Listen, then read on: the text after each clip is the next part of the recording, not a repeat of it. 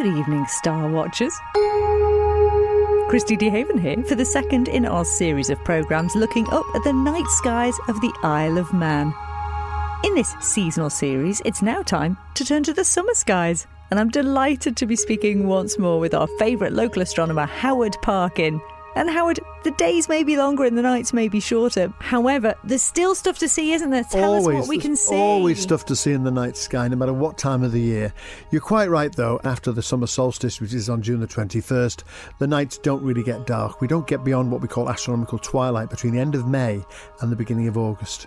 The sun does not get below 15 degrees below the horizon, so we have light skies all night, as we know to our cost when we can't sleep but it does give us beautiful skies.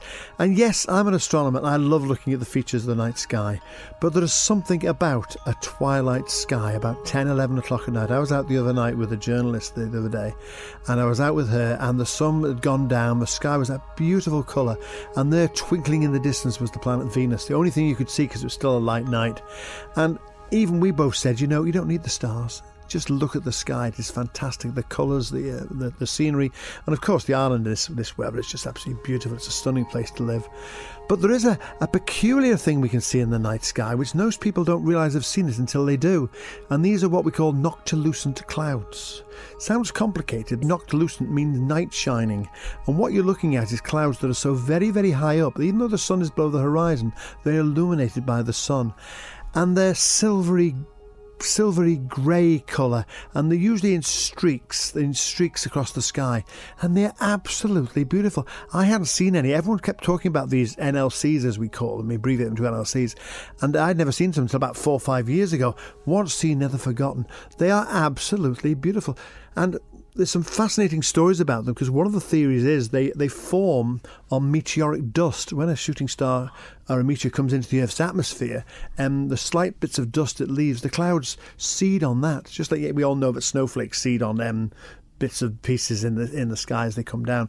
Uh, these noctilucent clouds are thought to form on meteoric dust, and there's an indication that uh, it can also be indicative of global warming, which natural or man-made phenomenon, whatever, but it is indicative that they may be something to do with that. So when you look up, you need to be looking around midnight, I'll be honest with you, and you need to be looking west. And if you see what look like strange, silvery, glowing clouds, really enigmatic sorts of strange objects, they're noctilucent clouds, which are classed as an astronomical phenomenon. And um, lots of people report them. And uh, it's a great spot to see them for the Isle of Man because we've got such a great western horizon. Yeah. So, really well worth looking out for. And uh, for the next probably the next month, six weeks, we're going to see them, and uh, hopefully, I've seen some already this year. And uh, when we had that awful year 2020, when we had COVID, and um, there was actually a comet appeared in the sky. There was a comet appeared in the sky, uh, Comet Ison, and um, one of our members of the Astronomical Society managed to get a picture of Comet Ison amongst some noctilucent clouds. Stunning picture of Douglas Bay uh, with noctilucent clouds behind it and the, and the, the comet, as I say. In front oh, that must have looked like magic. Oh, it's a cracking. It's in my book if anyone wants to know. it's, it's that good a picture. Kevin Deeks took that picture. It really is a cracking picture, and uh, it really sums up what you can and sometimes see. So, as I said, you don't need to just go outside in the dark. Yes, it's great to go in the dark, and it's great to see things in the dark, and there's so much you can see. And to be fair, the after June the 21st, the nights will start to draw in, I'm afraid. And by the time we get to August, September, the nights will be getting darker and there'll be far more darkness around midnight time, 11 o'clock, it'll be getting dark. And the wonders of the night sky, the stars of the night sky will come out for us. And of course, this is the time of the year towards August, September time when we get the wonderful display of constellations known as the, the Andromeda legend. The six constellations make up this wonderful story about Andromeda, which was the story about the Medusa and the, the, the monster was slain by Perseus, who married uh, uh, Andromeda and rode off into the sunset. And uh, that story is played out in the night sky, which comes out in the Isle in about September time. Oh, I love that. I, I, absolutely adore the links with the folklore and the kind I of do. myths it's and the legends. I, I love that because there's so much. And what always amazes me is the fact that yes, they're legends, they're myths, and there's, there's not a lot of truth to them, but there's usually a germ of truth in them from which the story evolves. Mm-hmm. And the whole story of Andromeda, which I mentioned a moment ago, hinges on the fact that there's a star called Algol, and the star Algol winks. And it's called the winking eye of the demon. It winks scientifically because there's two stars, one going past the other, and as they go past the other, the fainter one drops the light of the brighter one, so it appears to blink, to wink. And every 67 hours, this star slowly winks and slowly comes back up to So it's not like a twinkle, it's a very slow thing. Very slow thing. When you think back, they didn't know what this was thousands of thousands of years ago. So, oh, that's the winking eye of the demon, the Algol, and the whole story of Perseus and Madonna and the, um, all the rest. That's absolutely marvellous, and it just adds such a kind of mystery, but Mm, also beautiful kind of magic to the stars, which is what I think it, it about does them. because you can imagine we're standing here in the Isle of Man Mm-hmm. on one of our dark sky sites looking up at the sky. Just wind the clock back three, four thousand years t- before that, they would be doing exactly the same. They wouldn't have the light pollution we've got, but that's another Yeah. story.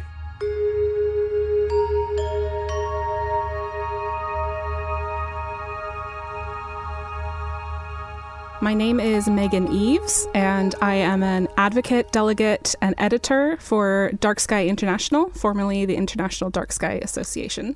Well, first of all, I suppose we should deal with the accent because you're clearly not from these parts. Tell us where you're from. Indeed, indeed. Although I, I have been living in London for 13, nearly 13 years now, but originally I grew up in um, the southwest USA in New Mexico, which is high desert, um, beautiful open skies, and really dark skies. I was going to say, yeah, what is it like there? It must be absolutely stunning for, for star spotting. It is, it is, and I, I, yeah, I mean, there's just open skies. It's clear, it's not rainy, so you get very many nights when you can see the sky. And um, I think that was what led me into being interested in dark skies in the first place. Because living in London, uh, we have a lot of light pollution and also um, lots of clouds. So, um, yeah, I, I started to miss the sky. I think living there for so long. So wh- you're in London, then, and obviously you are advocating dark skies, how much can you actually do there? Well, I mean, that's part of the, the kind of purpose for me, actually, is that most of our light pollution problems, in fact, I would say almost all of them, originate in cities, especially big metropolis like London. I mean, that's the sort of central place where light pollution is originating from and it and it sort of glows out into the countryside from there. So like we were saying the other night I was out with Howard and um, we were looking across the Irish Sea and, and sort of saying you know on a, on a clear night you might get a little bit of sky glow across from Dublin. Um, so in a big city you know obviously we're not looking at the night sky as well as we would somewhere here like the Isle of Man where you have great skies um, but we're looking at how we can reduce light pollution for everybody else And I take it that's obviously why you're here on the island, because of course, as we have spoken to Howard about on numerous occasions, we have many dark sky sites. Yes, absolutely. I, I, my understanding is it's the most number of uh, dark sky discovery sites anywhere. So um, that's really exciting. And, and I can testify that I was out last night. Um, it was clear and beautiful. And although it is the summer solstice tomorrow and the longest day of the year, so there wasn't that much darkness, but um, the skies are beautiful. And you have so many lovely, quiet spots to look at them. And you're writing something about the island, I believe. Tell us about that. Yeah, so my um, uh, during the day, I uh, I'm a journalist, a travel writer, and so I'm writing an article for Wanderlust magazine about um, where to go and see dark skies in and around the British Isles.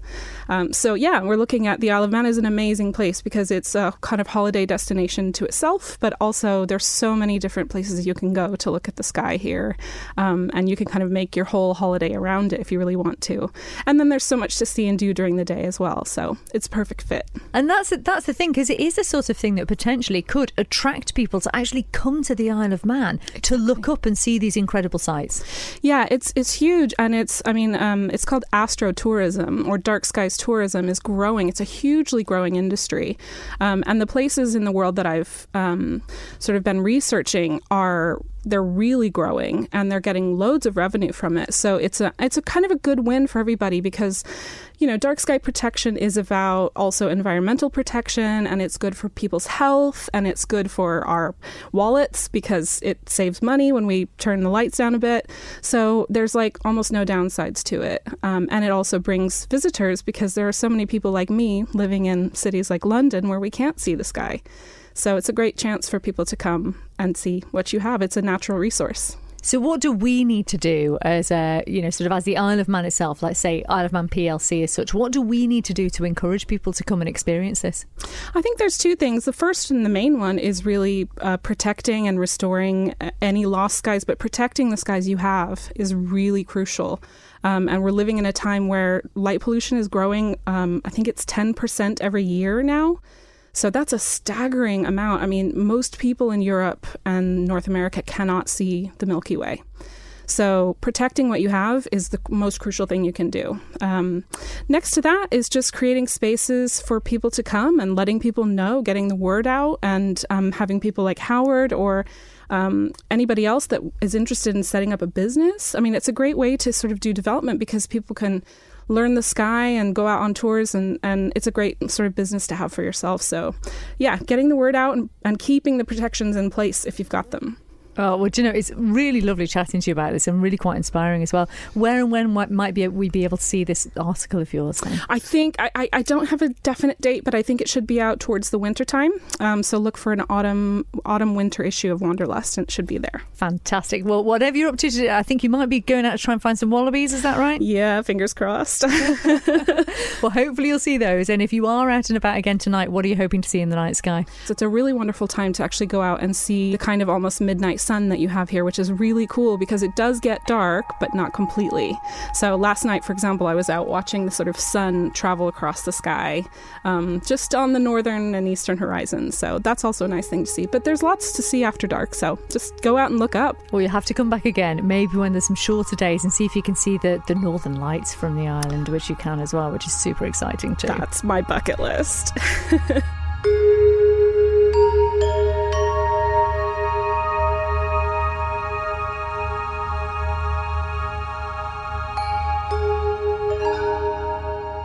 we had uh, Megan right. Eaves over, this journalist who came especially to see the dark skies over she here. And uh, she mentioned the whole um, issue of light pollution, which I know is something that you're also very passionate about. Oh, so, so, so tell us a little bit about it.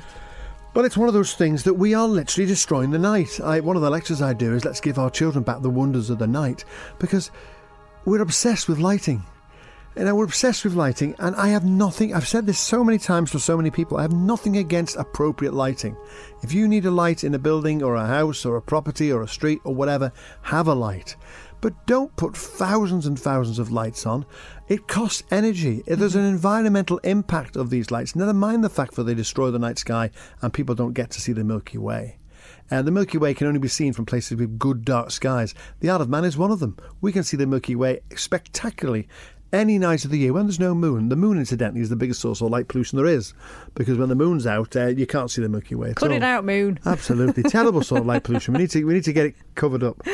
But you know what really saddened me was I was uh, on holiday, on a trip a few weeks ago um, in Norway actually, and an American gentleman came up to me and said, "Can you show me the Milky Way?" And I said, well, if we get a clear night, which we did, uh, I'd love to show the Milky Way. Why? Because I've never seen it. I've heard about it and I've never seen it. And that is so sad. I think a lot of people probably haven't, to be honest, though. Yeah, but it's so easy to see. All mm. you need is a dark location. And you know, Christy, if you have got a street light in front of you or behind you, just put your hand literally up in front of your face to, to occult the light from you, and you'll see so much more. Yeah. It doesn't take a lot. I mean, my back garden, we've got a street light in our road, and I don't object to that. It's, it's, it's one of a few lights, I don't complain. But I just make sure I stand behind my house in my back mm-hmm. garden, the streetlight. You can see the shadow on the grass, but it doesn't matter. I've got a spectacular view of the southern sky, including, of course, the Milky Way. Yeah, it is a magical thing when you do see it. You know, it's like a stripe almost across the sky. It's incredible, isn't I, it? I must have told you the story. I've told lots of people this story, and forgive me for repeating myself. But uh, we were at the top of Snaefell doing the pie in the sky a few years ago, and the lady came up to me and said, "Oh, what a wonderful night for stargazing! But what a shame about that cloud."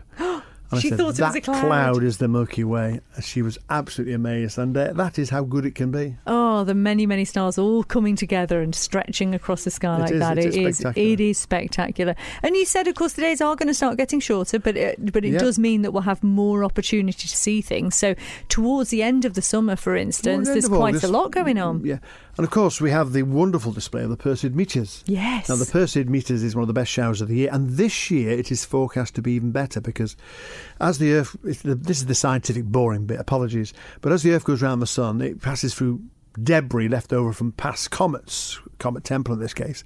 And this material is in clumps, clumps of material spread out around the Earth's orbit, uh, or the comet's orbit, I should say.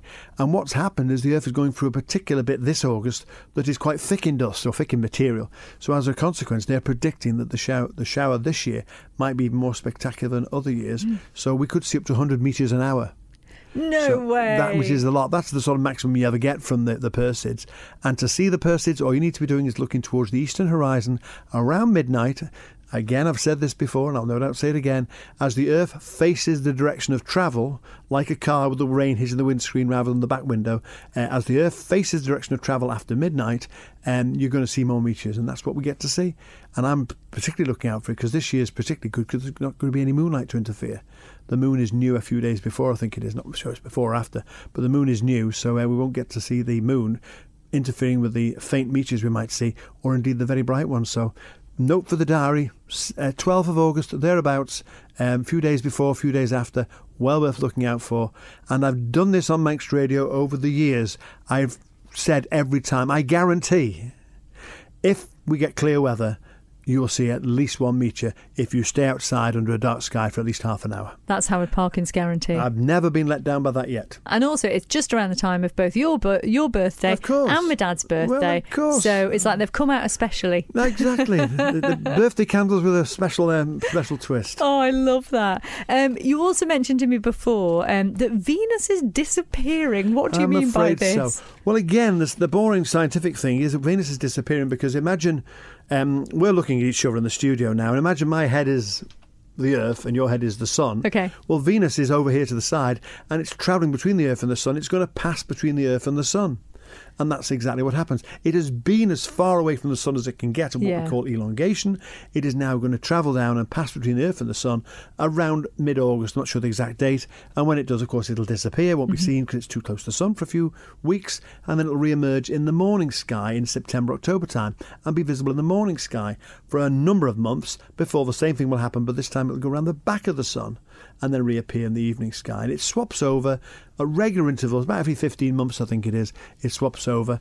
And it's so spectacular at the moment because we've had this, what we call the apparition of Venus, which has been going on since about January. And of course, it's got higher and higher and higher as it's pulled away from the sun. And now it's going back down towards the sun. And we've had spectacular weather. And I sit in my home at uh, night now, and I've been watching Venus and it changes but every night it's in a slightly different position. And now of course it's noticeably dropping closer towards the sun as it uh, will uh, go for what we call inferior conjunction. Again technical term is passing between the earth and the sun. But you know interestingly enough there's a lovely manx link to the, the phenomenon of venus passing between the earth and the sun. The planets are not all lined up together they have slight inclina- inclination on their orbits. And Venus, every 115 years, goes across the face of the Sun. Actually, can be seen using proper um, protected equipment. You can actually see a disk of Venus passing across the face of the Sun. This happened in 2004. It happened again in 2012. The next one is 2117 or something like that. So, does it look like a little dot or just something? a tiny black dot going across the face of the sun. The first guy to predict that was a chap living in Ormskirk in, I think it was 1687. Forgive me if I got the date wrong, I'm just doing this off the top of my head. He couldn't see it because it was on a Sunday and he couldn't see it because he was a clergyman. So he had to attend to his pastoral duties. He told his friend, a chap called Crabtree, Horrocks told Crabtree, and Crabtree saw it. And he was the first guy to ever see a transit of the planet Venus. Where's this going? I can see it in your face. Where's he going with this? There's a Manx connection because Crabtree, when they built Manchester Town Hall, they wanted to commemorate this wonderful scientific fact. The artist Ford Madox Brown was tasked with painting this wonderful painting, and he wanted someone to play the part of Crabtree and model for him. He used Hall Caine. The Manx author, actor Hall and Caine. author Hall Caine. And if you go to Manchester Town Hall, you'll see this image of this chap with a little goatee beard looking at the transit of Venus. That's Hall Caine, the model of Ford Madox Brown depicting Crabtree seeing the transit of Venus in 1687. Oh, I love that there's Was it- that was it- Isle of was it worth it in the end? It was. It was. Really, um, a- Yeah. a really a, a vague Manx link, but I, I use any Oh, link I yeah. can with Scott Hold on to that. Yeah, a lovely sequel to that was I was working for the Manx National Heritage and we had a museums conference to go to at Manchester Town Hall, would you believe? And guess where the Manx National Heritage stand was placed? Right in front of the painting of Ford Madox Brown's Transit of Venus. Of I hope you told everybody. Oh, absolutely. I've got a fantastic picture of me pointed to with a big beam on my face. Well, listen, we should mention as well that something else that will be happening um, in just a couple months' time the renaming of the Yes. observatory. really sad about it, but pleased about it as well because James Martin, as we told everyone at the beginning of the year, James Martin, one of our founder members and one of the very, very keen, had so much to do with the Astronomical Society. He passed away uh, in January, and we were very sad about that. Uh, but we took a decision, the Astronomical Society, to rename the observatory after him. So the Isle of Man Astronomical Society Observatory in Foxdale is going to be renamed on the 3rd of August as the James Martin Observatory. And his widow, Shirley, is going to unveil a plaque which we'll have on the wall, and it'll be forever known as the James Martin Observatory or probably the JMO, which made Shirley laugh when I told her that because Americans always have acronyms for everything. So we now go to the JMO, not the Alaman, the IOMASOO. And um, we're looking forward to doing it. It's a sad moment, but at the same time, it's a fitting tribute to the guy who did so much for us in the Astronomical mm-hmm. Society. An excellent legacy. It really is a lovely thing. Um, well, we also talked with um, the journalist that you mentioned. So we had a chat with uh, mm-hmm. Megan and talked about her article. So that will be coming out in Wanderlust towards the end of the year. Mm-hmm. So do keep an eye on that. I but certainly will. It sounds like, again, she was most impressed and I think has been completely blown away by what she's seen here on the yeah, island. She has. We, we, we, took around, I took about 10 of the dark sky sites. And uh, as I say, the night in particular, we uh, went to the Faulty Will, which is my favourite one. The oh, reservoir, I love Faulty Will. The, the, car park at the new reservoir at Faulty Will there. And um, we were stood there. It was still broad daylight, and you, we could just make out Venus. Oh. And we saw Venus there and thought, wow, you know, at least we saw an astronomical object. But even she said it was just such a beautiful night and uh, made us realise how wonderful the sky can be even without the stars and the yeah. planets. In theory, the island could be a dark skies island, could it not? Yes, it could. And I proposed this and suggested this, and I don't want to go over um, a contentious subject, but I made the suggestion back in 2012 13 that we could actually apply to become the world's first dark skies nation. Uh, we had the 26 dark sky sites. We've got control, we've got our own management of the island and uh, corporacy and all that sort of stuff. Uh, but it was decided not to do so. And uh, I've been banging the drum and trying to persuade people to do that uh, over the years. I've not done it so much recently. Uh, but what was sad, really, supposed to mention in a magazine I got only a few days ago. It talks about the fact that Bardsey Island, off the coast of North Wales, has been made a dark sky sanctuary. It's just like um, the Calf of Man. We mm-hmm. could have the Calf of Man as one of them, but never mind. But what really depressed me is it says here, and Bardsey Island is just off the Llyn Peninsula of Wales, so literally straight south of us, just mm-hmm. beyond, beyond past Anglesey. Bardsey's main source of light pollution is Dublin, 70 miles away across the Irish Sea, just like it is to us. It is hoped that Bardsey's new dark sky sanctuary status will be another step towards Wales becoming the world's first dark sky nation. No. That could have been us. Oh, do you know what? If anyone important's listening, please make it happen before Wales get it. Exactly. We want it. Well, Wales and New Zealand are vying to be the first world's dark skies nation, oh. and uh, we could have been. We we were in with a shout for doing that ten years ago. Are you suggesting it's too late now? It might be too late. I think the Wales and the New Zealanders have probably got their applications in for a number of sites. What Wales have done, to be fair, is they've had a, a number of sites designated as international dark skies areas, uh, but they've now had a number of sites. Anglesey Ynys Môn um, has been named as one. Parts of Snowdonia is a dark sky reserve. Uh, this island I just mentioned, and right down the south of Wales is another one. They've got about four now internationally acclaimed dark sky areas. Uh, so I think the next step is to say, look, we want the whole of Wales to be a dark skies nation. Mm. And uh, good luck to them if they get it. I'll be kicking things around the back garden. we'll have to tell the cat to go away for a little while if that happens. But uh, oh, I'd rather Wales got it than New Zealand got it. Um, but on the other hand, I'd rather the Isle of Man got it ahead of everybody. Yeah. Well, do you know what? We're still so grateful for your ambassadorship for all of this. Thank you. And the way you promote the island and what we have here is magnificent. And in fact, you're off again uh, to go and talk about the skies off somewhere else. Where are you going this time? Off to the Baltic. Off to, the Iceland. Baltic. And to, oh, how lovely. And I've no doubt you'll be talking about the Isle of Man as well. oh, I most certainly there. will. But you know, even on the ships, they say to me, "You're going to be doing stargazing on the decks of the ship." Uh, no, it's broad daylight. It's um, it, further north you go, with Iceland. I mean, into the land of the All midnight light, sun practically. Yeah. I always remember being on a ship years ago. We went to a disco, having a bit of a bop when I was a bit younger, and we went to this nightclub on board the ship, which was on the top deck of the ship, and we had a drink, we had a bit of a dance, and it was all pitch black and lasers and all the rest. We came outside; it was broad daylight. you don't come out of a nightclub into the broad daylight, do you? I mean, all I can think about now, Howard, is you having a rave, which is a great image. It's a great image. I think I better leave you with that one. Yeah, leave you with your glow sticks. Off you go. Thank you. Have a good rave, and we'll see you in a couple of weeks. Cheers, Howard. Thanks very much. Bye bye, Christy.